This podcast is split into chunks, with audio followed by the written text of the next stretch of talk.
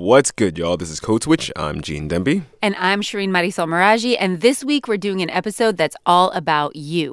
Your questions, your curiosities. It was inspired by your tweets, emails, and phone calls. Mm-hmm. Tweets like this one from listener Jacqueline Church. And Jacqueline Church says, Can we have a conversation about woke as a term? I understand how it's used and why, but if we're trying to engage and build continuous learning, I think woke sounds like I'm done. I stay woke. One, two, one, two, three, four. Baby, sleeping time to put her down now. I'll be standing round until the sundown. That's Erykah Badu, the queen, who is widely credited as having coined the term stay woke. I'm body rolling in my chair right now. Yes, queen. Yes. and notice Badu's not saying, I am woke. Nope. She's saying, I stay woke. Mm, important distinction. To get at the distinction, we talked to Charles Pulliam Moore. He was one of our former interns. Remember him? Mm-hmm, I do. He's now a reporter with Fusion, and last year he wrote a piece called How Woke Went from Black Activist Watchword to Teen Internet Slang. When black people were initially saying, like, stay woke to one another, it was like a reminder, right? Like, oh, like when you're out there protesting in Ferguson, like, stay woke, stay cognizant of, like, all the dangers that surround you. And of course, when he says the dangers that surrounds you, he's talking about everything, everywhere. And I'm gesticulating toward the entire American idea. When you identify as woke, it's not just like, oh, like I am in the static state of being, right? I I understand racial injustice in America. Rather, it's more sort of like on a continuous rolling basis, you're able to identify the ways in which like systemic racism affect people. Back in my day, we said conscious. Mm-hmm. I know I'm dating myself here, Gene, you but you are. know what I'm talking about. Yes, conscious rappers with dirty backpacks. Mm-hmm. I remember that article by Charles about woke. Charles sketched out the history of woke from Badu to today. He said Badu nodded to stay woke in 2008 with the song we just heard, Master Teacher. It wasn't until after the Trayvon Martin shooting and the advent of Black Lives Matter that people really, really started using it broadly to mean like conscious, politically and socially aware. Right. Here's Charles again. When we get into spaces where we're referring to like white wokeness, that's when you get into a space that's more sort of like a oh, you've gone through an awakening of sorts, right? The the wool has been pulled from over your eyes. And to someone who doesn't necessarily know how the term, how the phrase is used amongst people of color in particular, right? Um, it can seem sort of like a, a milestone that you've made, right? Like, oh, I'm woke now, and suddenly, you know, all of the all of the problems caused by, you know, garden variety white ignorance no longer apply to this person. But that's not the case. When we're talking about staying woke in reference to white people, when people of color saying it to white people, we should be like, okay, well, like, you're woke now. And now you're like, now that you are on this track, keep going. And a big shout out to Jacqueline Church for your question. You're right, Jacqueline. Don't be woke, stay woke.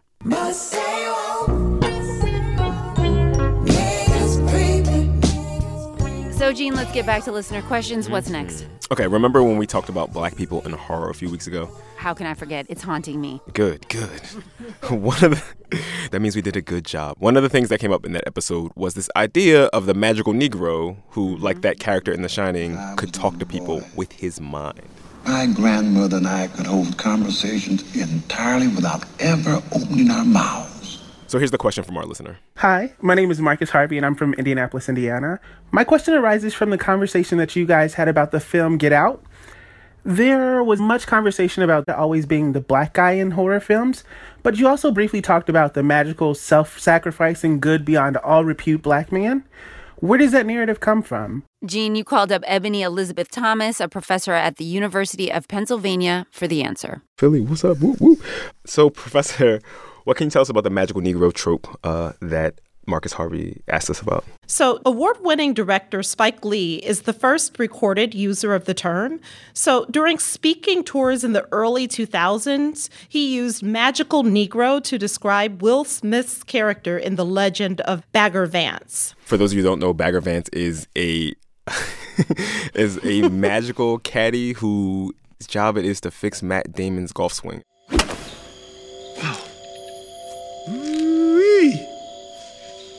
I ain't seen a man hit a ball like that since the North South Championship 1916. You know, they stopped play for 20 minutes to measure how far it went. Bagger Vance, the name? The Magic Negro or Magical Negro is a stock character in a film, television show, or other visual narrative that exists only in service to the white protagonist's plot. Can you give us another example of a magical Negro? Another example could be Rue from the Hunger Games, who I write about in my forthcoming book, The Dark Fantastic.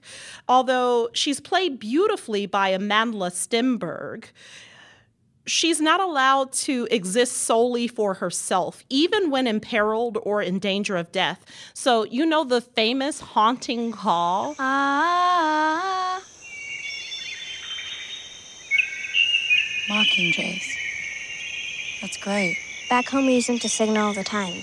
That actually is the signal that Rue's district gives to Katniss when she tries to save Rue but doesn't succeed. Rue is the dark sacrifice required for Katniss to win the games. This is a 12 year old girl who has to die. And we see that throughout storytelling that the noble savage, the magical Negro, the dark other has to die for the narrative to progress. So, uh, how far back does this trope go? Um, it actually has its genesis in the concept of the noble savage, which was birthed toward the end of the Enlightenment during the slave trade and the Age of Conquest. This stereotype certainly goes back much further than the term itself. Is there a particular depiction of the magical Negro or even the noble savage that particularly annoys you? Well, certainly as a children's literature scholar, one of the quibbles that I have with the magical Negro characters is that they don't get a chance to have a storyline. They don't get a love interest. I think it's a rather cynical way that Hollywood and mainstream publishing have responded to calls for greater diversity. We keep seeing magical characters of color who do not provide adequate or accurate representation. Can you give me an example of other characters of color who are not black that have sort of occupied the same space in a narrative? Oh my goodness, there are so many. How long do we have? Um, there's Mr. Miyagi, certainly, in The Karate Kid. So, with a character of color who's serving in that role, there'll always be some signal to their ethnicity that leaves you with a bad taste in your mouth. This bonsai have strong root. Same, same you. I think it's troubling that while maybe not an overt stereotype, we don't see the fullness of Mr. Miyagi's humanity. We don't get a context where he has a family life. We only see stereotypical signals of his Japanese heritage. So, you know, we have the bonsai tree. And while that's fine to have, representations of culture, those of us who are calling for a greater representation of people of color in today's media and storytelling, we'd like more. We'd like to see the fullness of people's humanity in these stories. And magical characters, whether black, Asian, Native, Latinx, Arab, just doesn't cut it in 2017. That's Ebony Elizabeth Thomas. She teaches at the Graduate School of Education at the University of Pennsylvania. Her book, The Dark Fantastic, comes out next year. Looking forward to that. Okay, so Shireen, when we come back, we're going to turn to a question you get asked all the time, IRL. To find out what that is, stay woke and stay with us.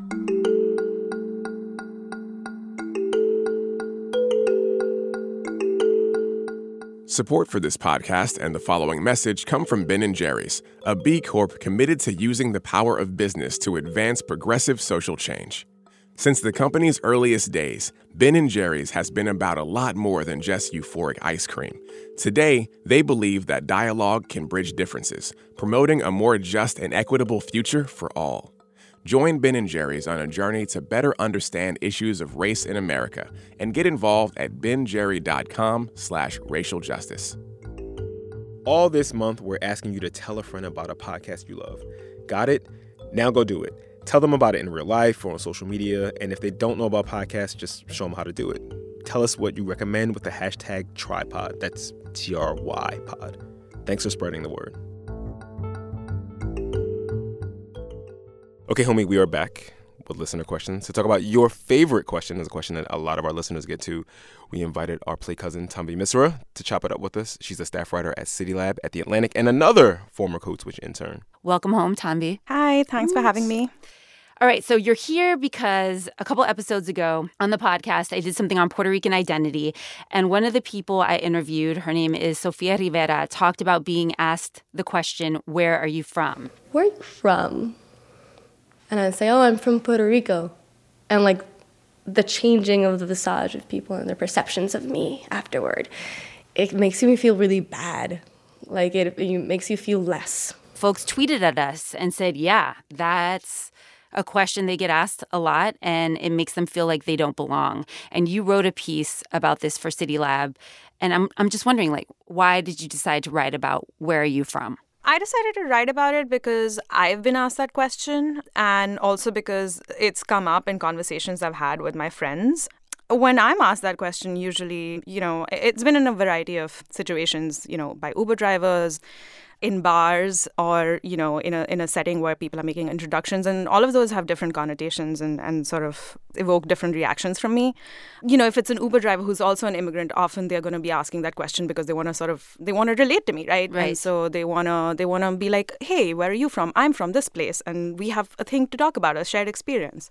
Whereas at a bar it's because someone has seen me, not heard me talk, not heard that I have an accent, which, you know, obviously I do, and just by my appearance made certain assumptions about who I am and whether I belong. And that's really annoying. And using it as a pickup line is just doubly creepy. So, yeah, the point is that that question is often code for a variety of different questions. Questions so, like? Questions like, what's your ethnicity? Or, you know, what's your race? Or where are your parents from? Or that accent, where is that from? People tweeted at us uh, to say it's that one thing that people ask us when they're basically pointing out that we're not white Americans.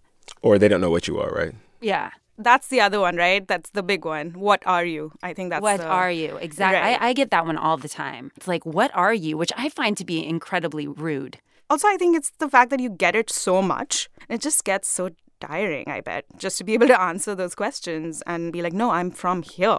But a lot of people don't get that this question is not always innocuous, right? They're like, oh, that's just small talk. It's just the thing you would say at a party, like, oh, where are you from? And the thing is that often there's a follow up question, and you answer, like, oh, I'm from Cleveland. And like, oh, no, but where are you from? Right? How do you distinguish between the innocuous ask and the much more insidious, why are you brown? Yeah, I mean, it's really tough. I don't think that there's like a clear answer for that it's an obvious question that has been asked because of the way that I look, mm. right? Whereas if it's a natural question to ask in the course of a conversation. When I wrote the piece that I wrote, which was exploring all the different sort of contexts, right, and and the different meanings behind this question. We got a lot of that in the comments, uh, where we had people say, "No, this is just how we've always done it. We, you know, we're from small towns. This is how you identify a person, or this is how you start a conversation there." I guess you have to really take all of that into account when you're evaluating your own reaction to these questions. But yeah, I don't know. There's no clear answer. You wrote about how Asian Americans in particular kind of bristle at the question because the question assumes foreignness. Can you talk more about that and like talk about the research that you did? Yeah, like I said, you know, I have an accent, so I don't mind if that question comes to me after someone has heard me speak and been like, "Hey, I see that you have an accent. I was just wondering where that was from or where you're from." But for a lot of my friends who don't have accents, who are just Asian, whether that's South Asian or East Asian, that question is really grating because I mean, of the history of Asian Americans in this country, which has been that they're sort of perpetual foreigners, and that has been codified in immigration policy, whether it's like the Chinese Exclusion Act in the late 1800s or in the quota system that was put in place in the Immigration Act in 1924 or Japanese internment camps. I mean, those were policies that were made on the assumption that people who look a certain way did not belong. They weren't American. So, Shireen. Yes. We were just hearing from Tanvi, and she was talking about the where are you from question, which is not really the where are you from question. And, you know, one of the things that happens with her is that her accent marks her as someone who might not be from here. I'm doing the air quotes. So, what does an accent for someone who is from here, who is American, sound like? To get into that, we decided to holler at Brent Blair. He's an associate professor of theater practice and voice and theater for social change at USC. He's sitting right across from you, Shireen. Yes, he is. Hi. So the question that we have is what does it sound like to be American in 2017? Oh boy. I mean, what a loaded question because what is American identity? I think that we understand this quote unquote American dialect or received American pronunciation based on culture and media, what sells. And that's been mostly generated in the West Coast from Hollywood, where we're sitting right now. So, what I had been referring to is kind of a vanilla accent. It's got no twisty or harsh R sounds mm-hmm. or twangy stuff or dropped off. You know, it's just what Hollywood always understood as standard. And if you don't fit into that, you're kind of out of the Noah's Ark of acceptability in language. So would my accent be a typical California vanilla accent? Pretty much. Thanks. Thanks, Brent. You're welcome. so who's allowed to have an American accent? This vanilla California this vanilla accent. California. For me, accents and dialects is problematically this power game where people would like to control how you sound. I think if you talk to, you know, speech specialists and accent people in academia, they track change and migration of accents. For example, regionalisms are disappearing rapidly. Mm-hmm. In the last 20 years or so, an Atlanta Georgian sounds kind of like a Californian these days. Wow. You can't tell the difference between often an urban Houstonian and an urban Chicagoan or an urban New Yorker.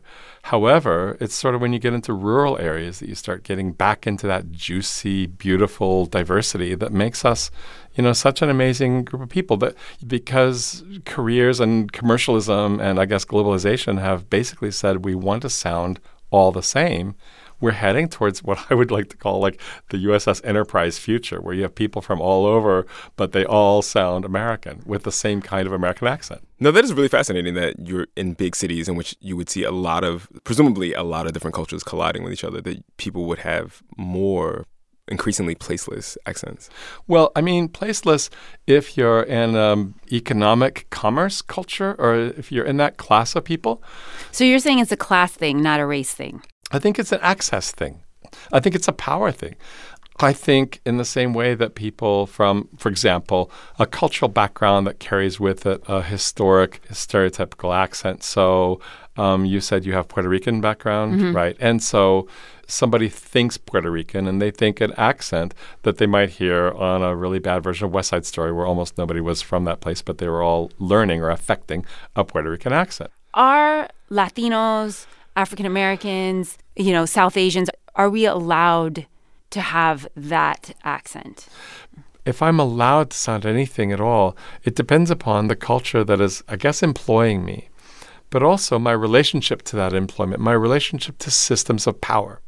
So, what's your relationship to systems of power? You work at NPR, mm-hmm. and yet you just said, you didn't say Latino, you said Latino.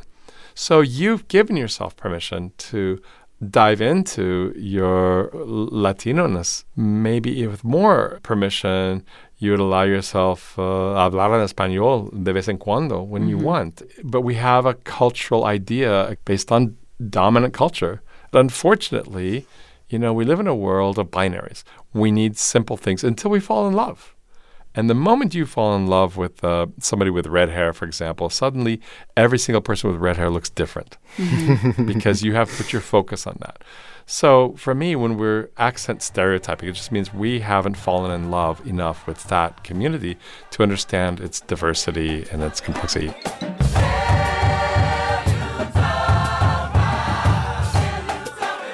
Very deep thoughts from Brent Blair, a theater professor at the University of Southern California. Mm-hmm. And you're listening to a song giving Brent life right now. Janelle Monáe's Hell You Talmbout.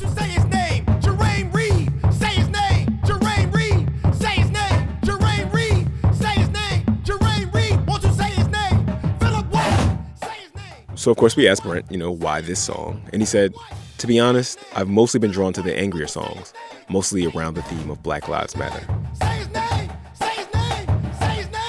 All right, y'all. That's our show for this week. Follow us on Twitter. We're at NPR Code Switch. We want to hear from you. Our email address is codeswitch at npr.org. Subscribe to the podcast wherever fine podcasts can be found or streamed.